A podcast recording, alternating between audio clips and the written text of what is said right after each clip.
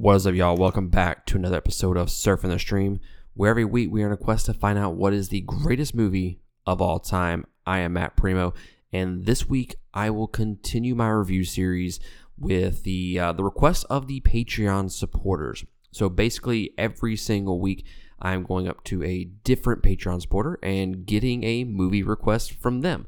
We have done numerous movies up to this point, this week I am reviewing Chris Norman's request of The Shape of Water. This is a movie, just some background into whether I've seen this before or whether I haven't. Uh, I have not seen this before. I've I, I started it and I watched maybe 15 minutes of it, but I didn't pay attention to it. I I don't know if I didn't have interest in it at the time or if I was just busy doing other things and I just wasn't able to pay attention to it. But needless to say, I did not finish it. Uh, I stopped right at 15 minutes and never gave it another thought. Uh, I did kind of back of my head say, hey, maybe I do need to finish that movie at some point, but it was not something that was on my on my radar to go back to almost immediately. It was something that I was content with never watching again.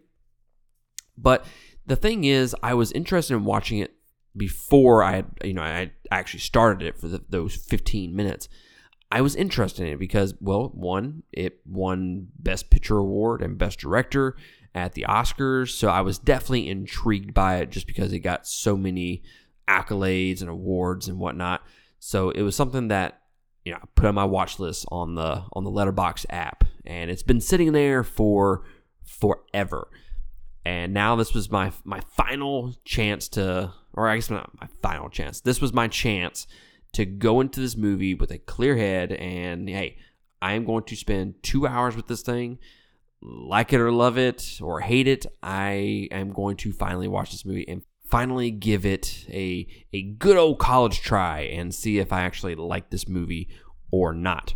So I am very eager to jump into this movie and kind of give y'all my my impressions of it and whether or not you should go watch it immediately. But before we jump into the actual review, if you like what we're doing here and you want to consider supporting us, maybe you want to get your request reviewed. I don't know. Maybe you want like a I don't know, like a movie from the 60s reviewed because we hardly ever review movies that are older like that.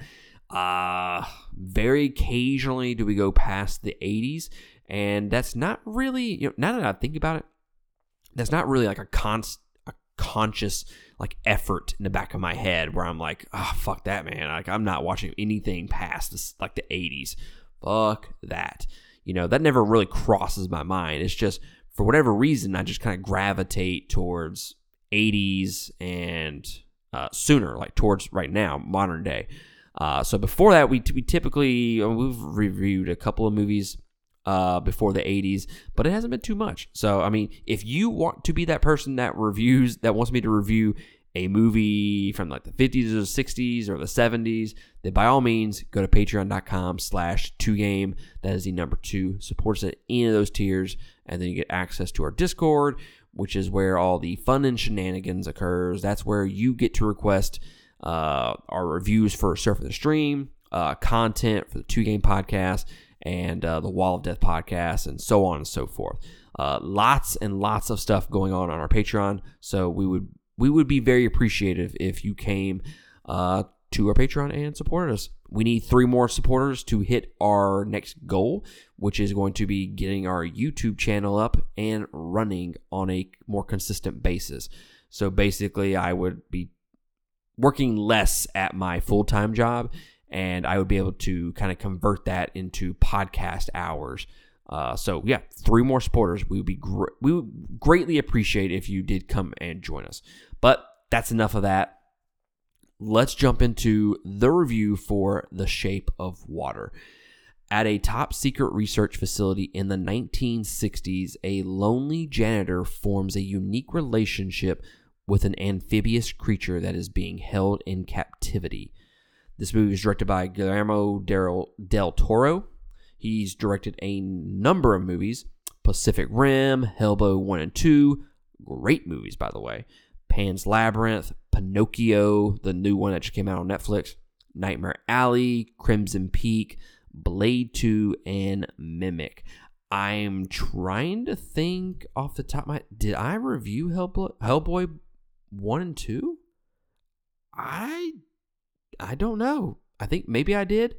I, I feel like I've I've wrote down the director's name a couple of times for reviews. So it had I had to have reviewed Hellboy 1 and 2. Had to have. Uh, but anyways, this movie has a budget of $19.4 million and it grossed $195.3 million. You know, little ADD moment here. It, it's funny. I'm getting to the point where I'm starting to forget what movies I reviewed and what I haven't. At one point, I could I could tell you right off the top of my head. Oh yeah, absolutely, I reviewed that. But now that we're kind of getting almost to like the 300 mark, uh, maybe 300 plus for the. Uh, it's not really that much. It's well, I think we're in like the 250s. But anyways, that's that's neither here nor there. It's more for Patreon because you get exclusive reviews and whatnot. But I'm getting to that point now where it's like, uh, did I did I review that? I mean, Josh has brought up numerous reviews that I'm like, I don't think we reviewed that, and he's all like, oh, yes, we have, and you know, who am I to argue with him? You know. But anyways, like I said, ADD moment. This movie stars Sally Hawkins, Octavia Spencer, Michael Shannon, and Doug Jones. It has a runtime of two hours and three minutes and it was released December 22nd, 2017. So, a bunch of fun facts here. The creature design was heavily inspired by Creature from the Black Lagoon. I I would go Creature from the Black Lagoon and then um, Abe from Hellboy 1 and 2. The director says there is no inspiration from Hellboy 1 and 2 for the design of the uh, the amphibian man in this movie. But guys, when you look at it, it looks just like Abe from Hellboy 1 and 2, like almost exactly the same. But I do see the inspiration from the creature from the Black Lagoon, which, by the way, that was one of my favorite movies of all time when I was a kid. Fucking loved that movie. Loved it. I rented it from the library so much. Yes, Yes, I, I rented movies from the library. That's how old. I'm not saying I'm old or anything like that, but that's like how back in the day it was. You didn't go to. I mean, there was blockbusters and, and shit like that, but yeah, you we would mainly go to uh, libraries on the base in Kentucky, and that's where I would get my movies from. I'd I'd watch them from the library, but I used to love that movie. Rewatched that for ah, what was it? Uh, horror in review part one, maybe, or was it part two? I don't remember. I don't remember.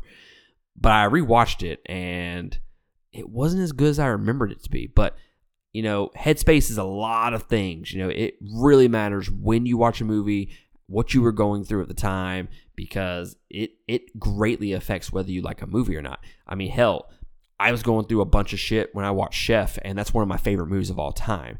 Would that movie have worked if I'd have watched it, I don't know, two years sooner? Probably not. But Chef is definitely one of my favorite movies of all time now. And it's mainly because I connected with it on a more personal level. And I was also wide awake. You know, some movies, if you're asleep, you just, you, you know, sleepy, you just don't really jive well with it, you know, on an emotional level. So it really matters when, where, and what you're going through when you watch a movie. So maybe that was the case. Uh, but anyways, approximately 95% of this film was shot in a studio. Doug Jones, who is the amphibian man, spent three hours every day getting into his costume. The color green is a recurring theme in the film's aesthetic. Lots and lots and lots of greens and like blue hues as well. The first film since Braveheart to win Best Picture without a nomination for the Screen Actors Guild Award for Outstanding Performance by a Cast and a Motion Picture. And then they won the award for Best Director, Best Picture, and Best Original Score. So I'm going to kind of start off with those three things when I talk about my my general impressions of this movie. Okay, first off, going into this movie, I expected just Del Toro's fantastical sense of of like set design and costume designs. I was really just expecting to be blown away by that. I was expecting some decent romance. I mean, that's kind of what I perceived the movie to be a, a drama slash romance. Uh, expected some decent connection and character work there. Uh, good background, you know, lore building, story, world, all that kind of stuff that Del Toro is kind of famous for. I kind of, I kind of expected all that. And I would say that some of those expectations were met, some of them weren't, but that's not necessarily means that I feel differently about the movie just because it didn't meet those expectations. This movie is great. Okay, first off the bat, I, I do love this movie. I, it's really great. Now, is this is a movie that I can watch, you know, once every couple months, maybe once a year. Probably not. Okay, probably not. This this is a movie that I could pop in. I don't know, maybe every couple years, sit back and just kind of enjoy some of the performances, which the performance was really, really, really great in this movie. All right, which kind of goes back, and we'll kind of talk about in, in this in a second. Some of the performances, it, the, they're a little bit different than what you're, you're what you're used to. Okay, we have two leads in the film. All right, we got Sally Hawkins, Carrie, Eliza, and then the Amphibian Man. Neither of them talk, which is very, very weird when you think about having a movie, a huge movie like this, especially when it comes to uh, like winning winning awards and whatnot, very popular movie during award season. The the leads don't really talk like ever, so it, it's very different in that in that realm. But overall, I, I, I really do love this movie. But with that being said, I don't think this is a movie for everybody. Like if I'm just pulling one person off the top of my head, Carmen or maybe Corey. You're, y'all are out there. Those are Patreon supporters. Shout out to y'all. I don't know necessarily if y'all would like this movie. Uh, I'm not really too keen on what like what Corey loves and likes in, in terms of her movies, but like Carmen, I don't think she would like this movie. Now, sometimes I do get kind of, I, I tell Carmen, I'm like, this is not a movie for you. And then she goes, oh, I fucking love that movie. I'm like, ah, fuck, do I really even know you at this point? So to me, this movie is slow. it, it is pretty slow. The, the character work and the overall story kind of carries me through it.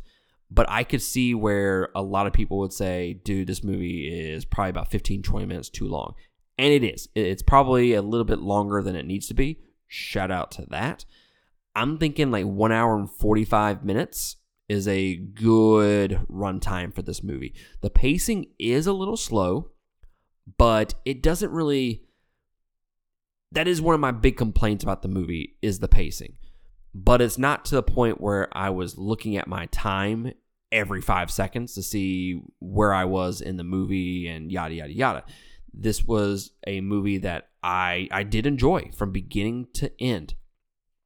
And like i said the pacing was probably my biggest issue with it but it wasn't enough to to hold the movie back uh, a whole lot for me so let's jump into some of the character stuff. Actually, you know what? I'll take, I'll take that back. Let's knock out some of the smaller things. The score, it won best score, and rightfully so. The score is fantastic.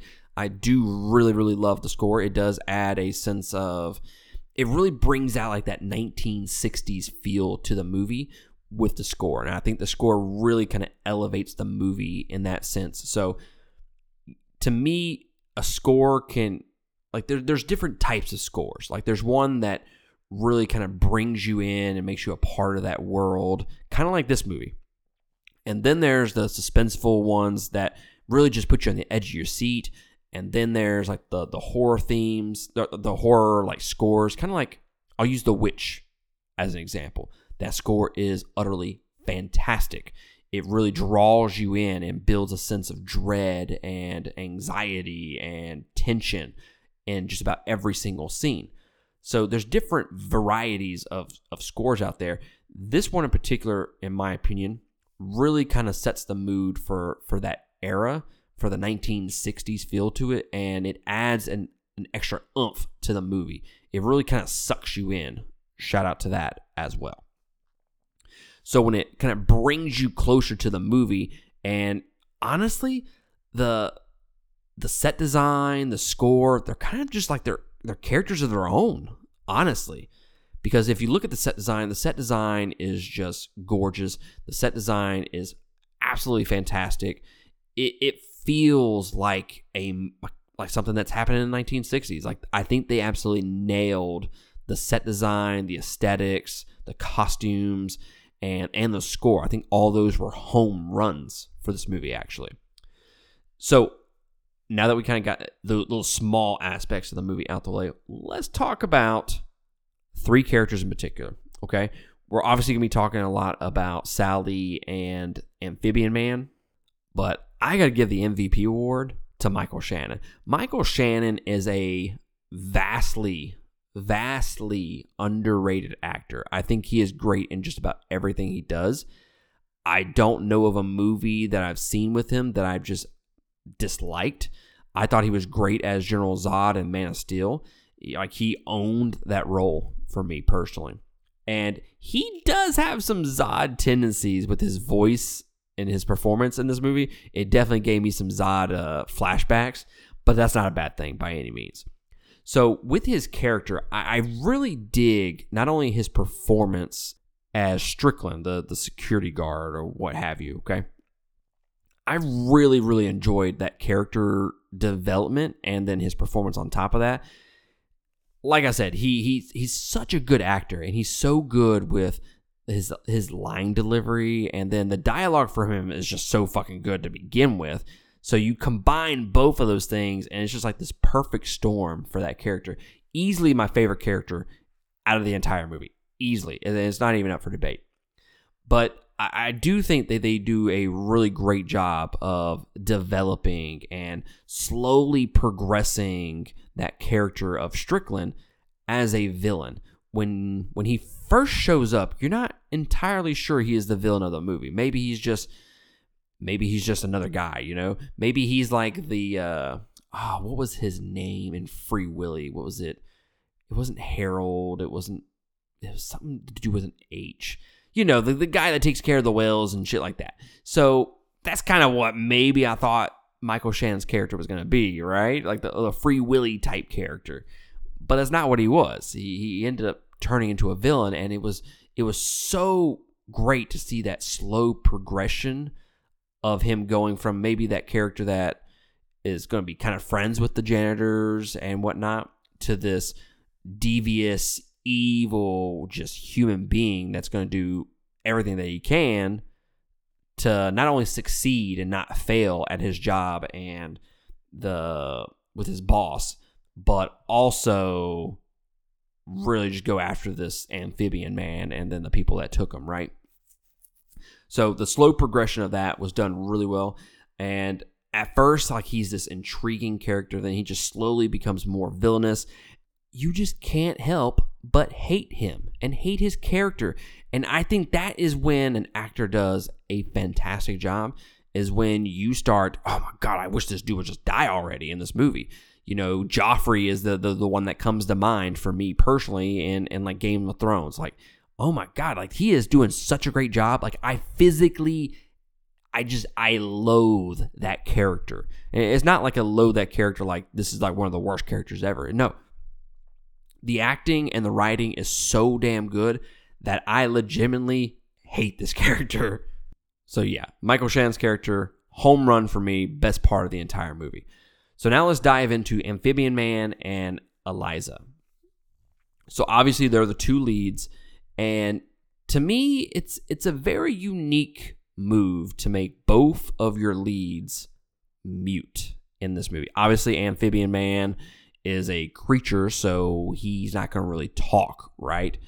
But then you got Eliza, who is this this mute, and she commu- communicates through sign language and, and whatnot. So she she can't actually speak. So it's interesting to have this have this these two characters that are very very similar in how and how they go about life. One can't communicate because, well, he's just a creature and he can't talk. The other one, if for medical reasons, medical condition, whatever, uh, is a mute and can't speak that way, right? So similarities right there off the bat. But the thing is, I love how they can connect through these similarities. And granted, they are vastly different in that they come from different worlds, literally and figuratively speaking. But I love how they connect through body language, uh, sign language, and through music in this movie. Not just music uh, uh, in terms of the score, but like there's actual music parts in this movie where they're listening to like record players and whatnot. So this this relationship, this romance, is being developed differently than most movies out there, and you gotta give it a lot of credit for doing something different, in my opinion. I don't know of any romance movies off the top of my head that deals with two mute characters in this way. I mean, you could draw some similarities between like uh like uh like Beauty and the Beast and Little Mermaid, especially Little Mermaid. Uh, especially when, you know, Little Mermaid becomes mute towards the uh, middle part of the movie. I, I think you can draw some similarities between those two films to this one. But to say that both leads are mute, I mean, I don't know of a movie off the top of my head. So the romance aspect of this movie is done a lot differently than you would you would normally get from like a like a rom com or or what have you.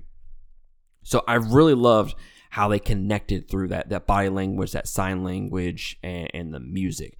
And you know, she's over there, she's teaching them the sign for egg, and that's how they kind of connect with each other. You know, which, by the way, I mean, to be fair, to be fair, ladies, if you are looking to connect with a man, the best way to connect with a man is through his stomach. And that's what she did in this movie with eggs. So, I mean, it all makes sense. Like that's that's just science. All right. The science is there, it makes sense.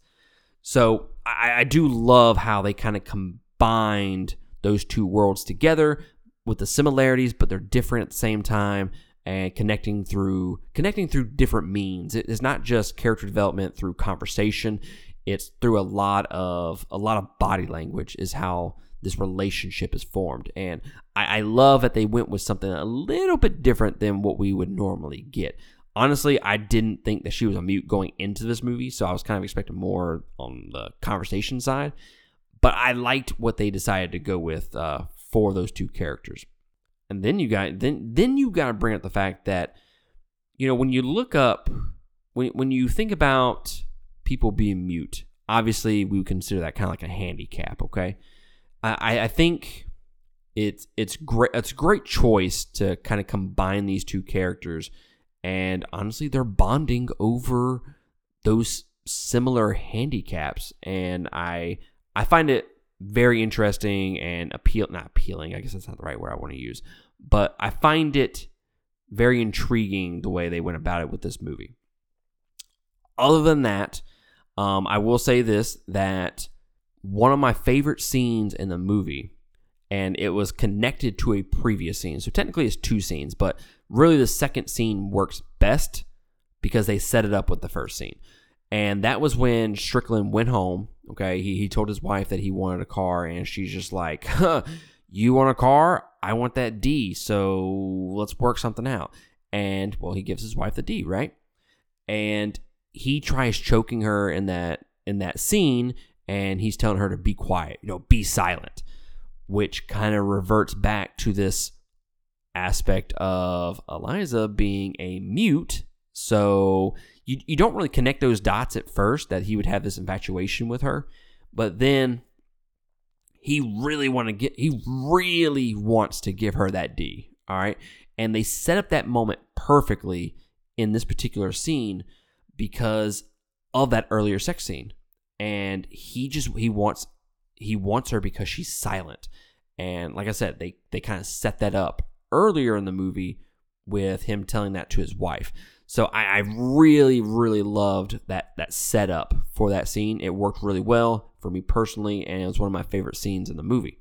And then the one last thing that I want to say about the movie, all right, the the big, I, I don't want to call it a set piece because it's not really a set piece, but I, I think one of the biggest moments in the entire movie is when Eliza s- kind of floods the bathroom and the entire bathroom is filled with water. And when I tell you the entire bathroom is filled with water, I mean the entire bathroom is filled with water, like to the ceiling type of filled with water. And it's leaking everywhere downstairs into the uh, into the theater and whatnot. Look, I, I think that's a huge scene. It's a it's a gorgeous scene, obviously, but but at the same time, I question the logistics of of how that scene act like can that scene actually happen in real life? I mean, I get you put a towel underneath the cracks, but something tells me you're not going to be able to fill an entire room full of water without either A, busting down the door with the weight of that water, or it just, like, I know it was leaking out some, but I, I question the logistics of that scene, okay? I, I was like, bruh, okay, I can believe an amphibian man. I don't know if I can believe that this entire fucking bathroom is filled with water and there's nothing happening other than just some water coming out from the bottom and the sides. So I can believe the amphibian man uh, you, you're not to get me on this on this this bathtub scene, okay? This this bathroom filled with water. Just you're not to get me on it, all right? But overall, I do really really enjoy this movie. I gave it 4 stars. I think it was on Freevee. That's F R E E V as in Victor, E E. It's a free to like watch movie kind of app. Uh, you just watch a bunch of commercials. Uh, I think that's where I watched it for for this particular review. I would recommend it if you are interested in a movie with the uh, maybe you're a Del Toro fan, then I think you would be interested in this movie. Is it as fantastical and you know huge on the world building and, and whatnot uh, compared to like Hellboy or maybe Pan's Labyrinth? I don't think so. I, I, don't think it is in that that category. Like those are like to me in terms of like lore, world building, and like set designs and even costumes. I would put those in like S tier personally. Now I, I think everything in this movie kind of comes together to make a really great movie. I wouldn't put it in a S tier for any particular thing. Maybe the maybe the score. The score is really damn good but I, I don't think they excel at any just one thing other than the score in this movie that would catapult it into the S tier category in terms of the world building and and you know the set design and stuff like that. Uh, but it's a great movie nonetheless, and I think people should go check it out. Uh, I appreciate Chris recommending this movie. It's definitely a it was, it was a curveball. I was not expecting him to request this particular movie. But if you are into Del Toro, if you are into maybe the romantic side of movies, then this is 100% something that you should go check out. If you're not in, if you're not into like a little bit slower movies, you know, you need the action and whatnot. Eh, you probably should just skip this. Go ahead and just skip it. I, I don't think you'll miss anything. But if you are in the mood to watch a movie that got a lot of awards and won Best Picture and you're into that kind of crap, then 100% go check this movie out. I gave it four stars as far as pricing, personally, personally, I would not buy this movie. Maybe if it was on sale for like two or three bucks at one point, maybe. But this is just not a movie that I would find myself rewatching on a consistent basis. So it's not something that I feel the need to go out and buy right now. Now, should you rent it for three or four bucks? I I would probably rent it for two or three bucks. That's that's probably the extent of what I would pay for this movie. I honestly would try to find it on a streaming site and go about it that way. If, if that that would be the best case scenario for it. But if you were really interested in the movie, I yeah, go ahead and spend a few bucks and and rent it. I personally would not buy it just because it's not a genre or a movie that I would necessarily go back to on a consistent basis to justify spending more than five bucks on it. But yes, that is going to be it for me, guys. I appreciate y'all joining me, and I will catch y'all next week on another episode. Laters.